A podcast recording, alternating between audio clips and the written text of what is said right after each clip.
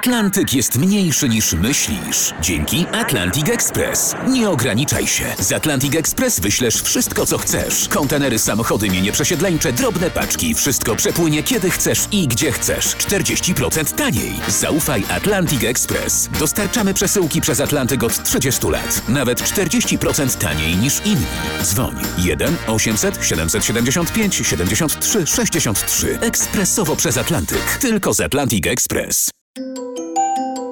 Technika dla laika, czyli naukowe felietony profesora Ryszarda Tadeusiewicza w RMF Classic.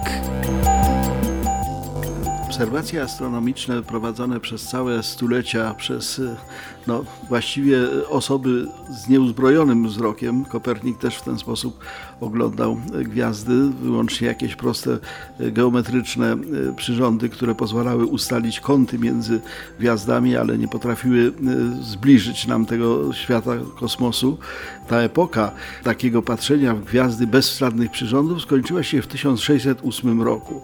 W tym 1608 roku taki holenderski, ale również mieszkający w Niemczech optyk, nazywał się Hans Lippershey, wynalazł lunetę. Wynalazł taką kombinację soczewek, która bardzo znacząco powiększała i przybliżała dalekie przedmioty, przy czym początkowo zainteresowani tą techniką byli wyłącznie wojskowi i żeglarze. Na placu boju, na, na, na morzu to się sprawdzało. Natomiast człowiekiem, który wymyślił po raz pierwszy, żeby właśnie w niebo spojrzeć za pomocą tego przyrządu, był Galileusz. W 1609 roku zakupił ten teleskop Lippersheya, troszkę go ulepszył, no i skierował na niebo.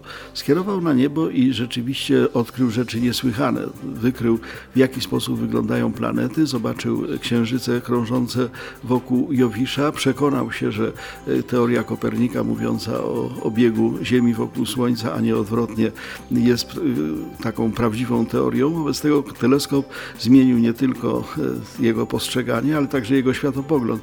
Inna rzecz, że Galileusz w 1633 roku musiał odwołać swoje, swoje odkrycia naciskane przez inkwizycję.